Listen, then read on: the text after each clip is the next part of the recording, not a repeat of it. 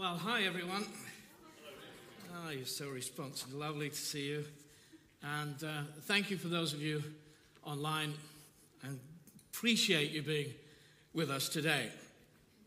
Well, as uh, John said, Terry left us with a brilliant word on prayer uh, two weeks ago. I mean, I just found it absolutely inspiring. So, this is really a great next step, very helpful. When I was at college, um, I had this roommate, and we were talking Christianity quite a bit. And one holiday, he, he told me that he, he went into a bookshop and, um, and he picked up a Bible. And it was a completely alien, it was completely alien to him, this book. He didn't know one end of the book from the other. I mean, he just didn't have a clue. And he's holding this book in his hand. So he's holding his Bible in his hand. And he's thinking, I don't even know where the Lord's Prayer is. So he then sort of throws this prayer up. Lord's Prayer, just throws it up. And, and then, then he opens the Bible, Matthew 6. It's the first time he's ever opened a Bible from Matthew 6. And it was, it, it was just, he was quite shocked by it. And I thought, how gracious God is to just open that page for him. I mean, it certainly it gave him food for thought, I can assure you. Now, listen, I'm not advocating that you all do that, and you you find your way around your Bible yourself. You know, you get to know it for yourself. Don't keep opening the Bible and hoping that God will speak to you. Just, you know, get in it. Anyway, moving on. This prayer that we have read is probably, uh, must be the most well known form of words or paragraph that you will ever read or have ever been spoken. So, whether people, and that's whether people go to church or not. In one sense, that is a huge blessing because, um, at the very least, it gives people a starting point for prayer. Now, I say that because most, most people, if not all, have at some time in their lives prayed. That's most people. Um, one survey, and it wasn't so long ago, and I was surprised actually, it said that 75% of people in this country prayed at least once a week. And, I, I, and actually, I think that probably has gone up because we live in a very feeling orientated culture. So, and I hear people, it's not unusual for me to hear people say they, you know, they, they prayed about something. And I know that they, they don't know God as we do, but they prayed. So, um, in one sense, prayer is pretty much universal. But as, as a blessing as this is, it's also a challenge. These words, words are so familiar that we don't notice them at all. I don't know if you, some of you just went into rote, and those words came up, ding, ding, ding, ding, ding, ding, ding, and some of you, you, you did that. It's rather like the humming of a fridge in your kitchen. You sort of get used to it, and then it doesn't register anymore. And the challenge of this prayer is you sort of get used to it and you don't click into the wonder of this prayer. Now, the context of this day is that every Jew would have prayed, of course, and they had things to pray and they had uh, particular ways of praying. And Jesus' disciples prayed. But Jesus' prayer life is so noticeable that Luke records in his gospel that of all the things they asked of Jesus to teach them. And, you know, you could go healing, you could go, uh, you know, teaching, you could go demon possession, you know, freeing people from demon possession, whatever. All the things that he, they ask him to pr- teach them how to pray. So Jesus in Matthew says how not to pray first. So before we got to verses, you know, um, 9 and 7 and 9, before we got there, I don't actually, I lost my page. Oh, yeah. So before we get to the Lord's Prayer, he says to people, This is how you're not to pray. Don't be like hypocrites, for they love to pray standing in the synagogues and on the street corners, to be seen by others.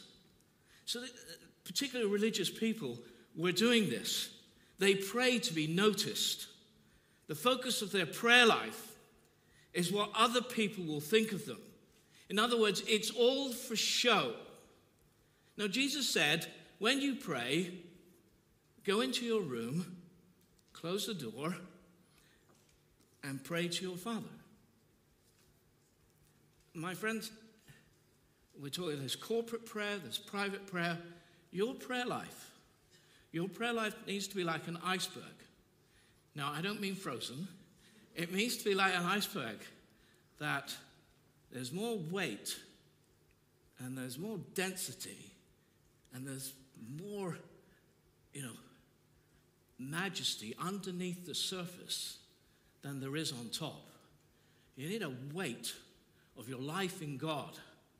It's really, really important. You need a depth and a weight of your life in God underneath the surface. Secondly, how not to pray. Don't keep on babbling like pagans, for they think they will be heard because of their many words. In other words, there's a Christian way to pray and there's a pagan way to pray. And it's not that you can't have many words, it's that they use many words because they think that will help them be heard. What sort of God is that? So it, there's a pagan way to pray, a Christian way to pray. Prayer is not a res- recipe, it's not incantations, it's not formula or words merely to recite.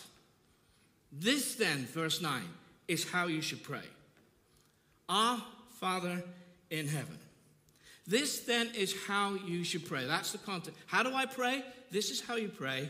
Our Father in heaven. So I want to make three points. One, we have a relationship with God. And this is about we receive from God and we respond to God. So we're going to start with relationship. Our Father. Those are two of the most wonderful words you could ever speak. Our Father. I don't know if you ever thought about that. To call God Almighty, sovereign God of the whole universe, and you get to call him our Father. I mean, that is an absolutely mind blowing. Our Father. everything, everything about your relationship is in those two words, our Father. It says everything. We're not mindlessly reciting words here. It's the week after Easter. And if you recall, when Mary meets Jesus on that resurrection morning, one of the first things he says to her is, Tell my brothers, go to my brothers and tell them, I'm returning to my father and your father. What a wonderful, what a wonderful, and your father. Christians, I, I believe if you can truly understand the significance of the word our Father. It'll radically, radically affect your confidence and your freedom in how you approach God.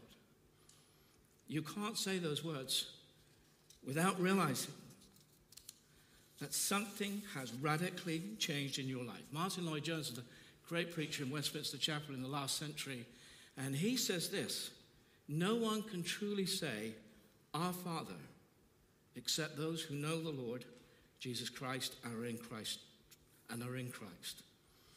If that is true for you, your position is sorted. Your position absolutely, it's utterly changed, it's sorted, you're in Christ. Nothing can change that. You need to understand your position in Christ. If you have responded to Jesus Christ, you're a son and daughter of the Almighty God.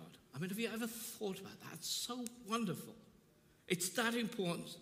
And he doesn't say, when you pray, start with, Master, sovereign Lord of the universe. He doesn't say that. He says, say, Our Father. Father. I think we can miss how outrageous this is. The question of sonship and fatherhood is a big issue with the Jews. But Jesus keeps doing this. He says, He who does not honor the Son does not honor the Father who sent me. Every time Jesus talked like this, he, he speaks that my father, my, my father is always at his work. And then Peter says to him, You're the Christ. And he says, Flesh and blood has not revealed this to you, but my Father in heaven. I mean, Jesus is talking about such intimacy, it's absolutely unheard of. God is referred to in the Old Testament 14 times as Father. In this part of the Gospel of Matthew, is a longer part, is a Sermon on the Mount. He uses the word Father 17 times. In other words, please get it. Pray to your Father who's unseen. Then your Father, who sees what is done in secret, will reward you. This is so deeply personal. The Bible doesn't say every, every, everybody's a child of God. It makes a clear distinction. Speaking of Jesus in his gospel, John says, Yet to all who did receive him, to those who believed in his name, he gave the right to become children of God. Christians, this is your birthright. It's for you. You belong. You're, you are in. You are loved. You are family. That's such an amazing deal in the family of God. When our children left home, um, and they had families of their own, they had homes of their own, I noticed that when they came back to our house, they walked through the front door and were very pleasant, said hi, and then walked into the kitchen. And then they opened the kitchen, the fridge door, and then they browse through the cupboard. I thought, they've still felt at home. This was home for them. I mean, they've got a fridge of their own. You do understand that, don't you? They've got cupboards of their own. I mean, they can go and have a little browse in there, but no, this is, this is, how, this is, this is how they do. And, and then I've noticed, just lately, the grandchildren, just a couple of the grandchildren, through the front door, into the kitchen, they'll peek in the fridge, like father, like son, and then uh, the other day, as a, one of them was walking into the kitchen, I opened the fridge door for him. I say, Here, have a look. And, and you know, I loved it. I just loved it. I thought, they feel at home. They feel at home. Do you feel that? Do you know that, Christians? You belong. Father, Father. Oh, Father. You're reminding yourself whenever you say those words who you belong to. The other thing you're doing, and probably more importantly, it, it's what your Father is like. It's crucial that you come to a true place of the character of God. So, Philip Yancey, in his book, What's So Amazing About Grace, and because of his child, he writes this. Um, he says, it, it made him think of a God who forgives, yes, but reluctantly, after making the penitent squirm. I imagine God as a distant, thundering figure who prefers fear and respect to love. This is, this is his background, uh, church background stuff. And then John Piper is just an excellent author and Bible teacher. He says there is a fear that God is not the kind of God who really wants to be good to us, that He is not generous and helpful and kind. He was basically is irked with us, ill disposed and angry. Look, if you are coming from that perspective, don't stop it. It's not true. The Bible tells us that Satan is the, is the father of lies If you're coming from that perspective, it's just a lie. Jesus said, Jesus said about the, I and the Father are one. I and the Father are one. That's this is what God looks like. Now I know that many people, there are many reasons why people have uh, blockages with regards to fathers. I, I understand that. Some grew up with fathers that were uninterested, inept. Some fathers walked away. And there may be different reasons as to why that happened. Never returned. Some even abusive. Some fathers themselves found themselves emotionally frozen, sort of a reflection of their own backgrounds. Do you know all our fathers are tainted? All our fathers are tainted. But that's not your blueprint. Your genuine, your genuine article of fatherhood is here. Here in the Word of God. This true, authentic, loving Father is here. Jesus, Philip says to Jesus, Show us the Father. And he said, If you've seen me, you've seen the Father. You want to know what the Father is like? Just saturate yourself in the Gospels and look at the life of Jesus again and again and again. This is what your Father is like this unconditional love for people. I still remember this builder that we got into a conversation with a couple of years ago. Actually, it was really difficult to get a builder at that time. I mean, they were so busy. And we got into this conversation. He started telling us about the, his, the adoption of his boy, this little boy. And he gets his wallet out of his back pocket and he pulls the picture out and he shows us the picture of his, of his adopted boy. And he's so proud of it. And he's, he's, just, and he's full of it. He's absolutely full of it. And I'm st- standing there listening to him. And I'm thinking, this is what God is like. This is what God is like. He's full of it. Loves you. Just loves you. I hope you get it. Because if you don't, you miss it. He absolutely loves you. It was just a wonderful, wonderful moment. We've been adopted. There's not an ounce of reluctance on God's part. The Father's full of it. I think one of the songs we sang, if we talked about um, uh, fa- God in, on our heart, his, his name is on our heart. Well, you better believe it. Your name's on His. Your name's on His. He's fully, he's delighted that you found life in His Son who died for your sins for you. And, and it's not, no reticence, no regret. It's the truth. And then you can read in Paul's letter, second letter to Corinthians, he has this little bit of introduction, and then he goes, Blessed be the God and Father of our Lord Jesus Christ, the Father of mercies and God of all comfort. I love that. Mercies. It means divine compassion. You want to know what the Father is like for you? He's got this div- river, it's a river of divine compassion and love for you running right the way through his heart. It's an incessant river for you. He loves you. He loves you. He loves you.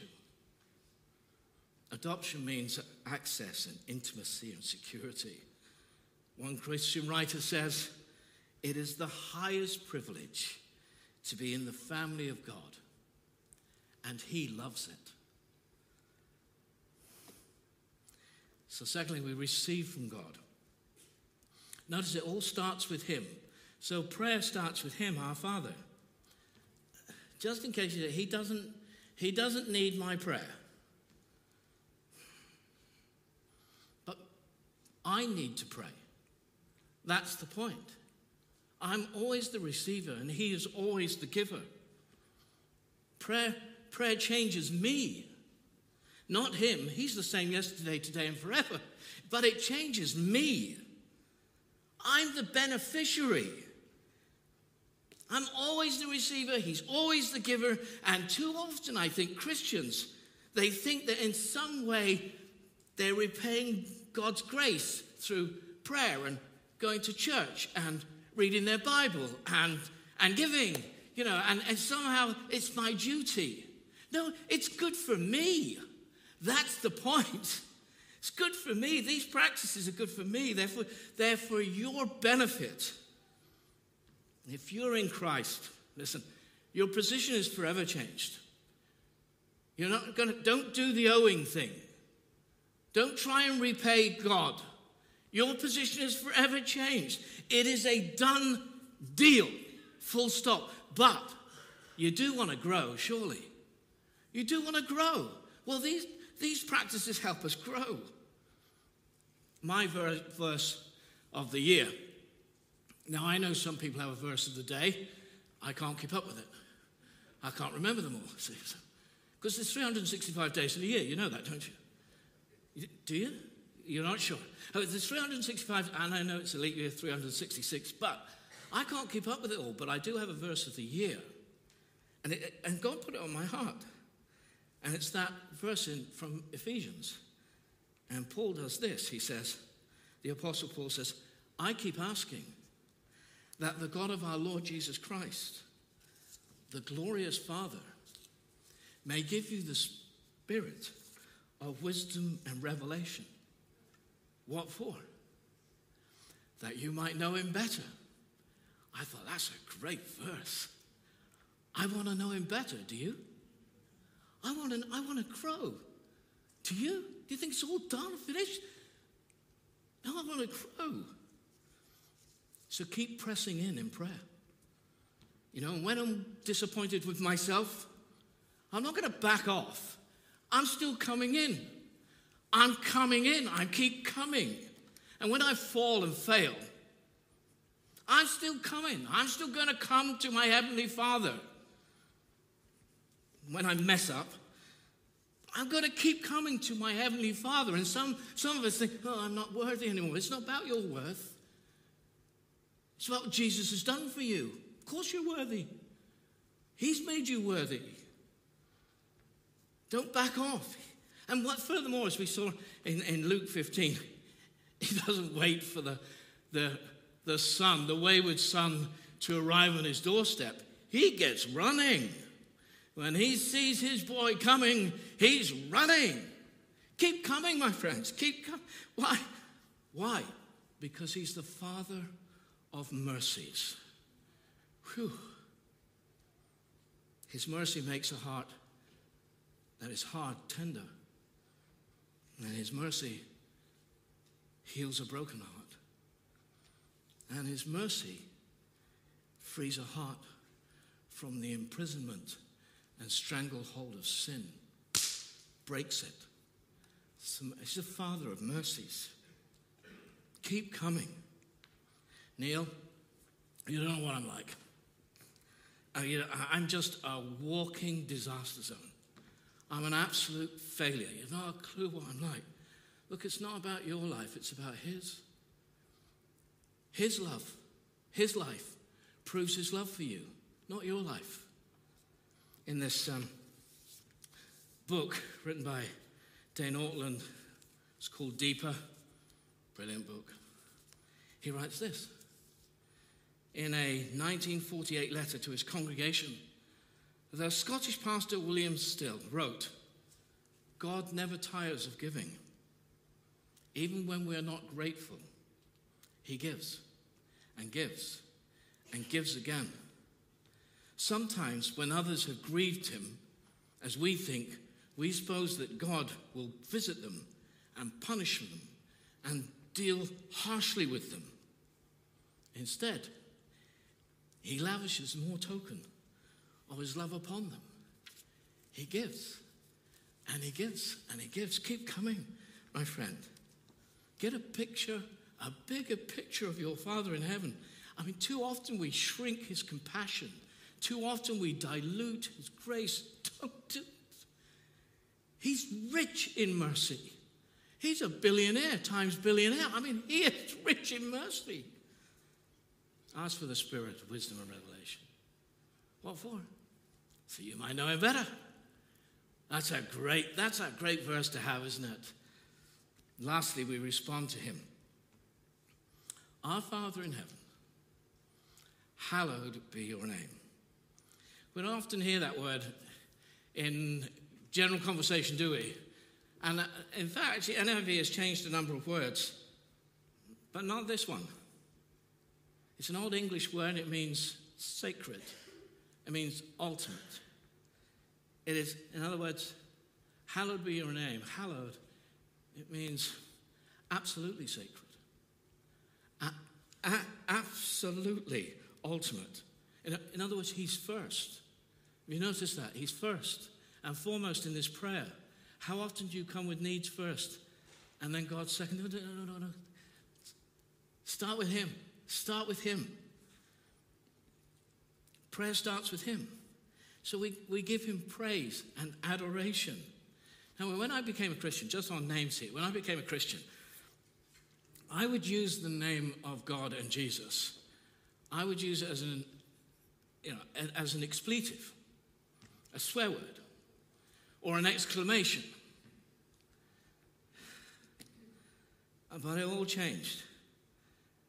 When I encountered the love and grace of God through Jesus Christ, and my Father so wonderful, and Jesus' name so beautiful. He immediately changed my language. I couldn't do it. I couldn't, I just couldn't do that. I couldn't be so dismissive to use his name just anyhow. I couldn't do it.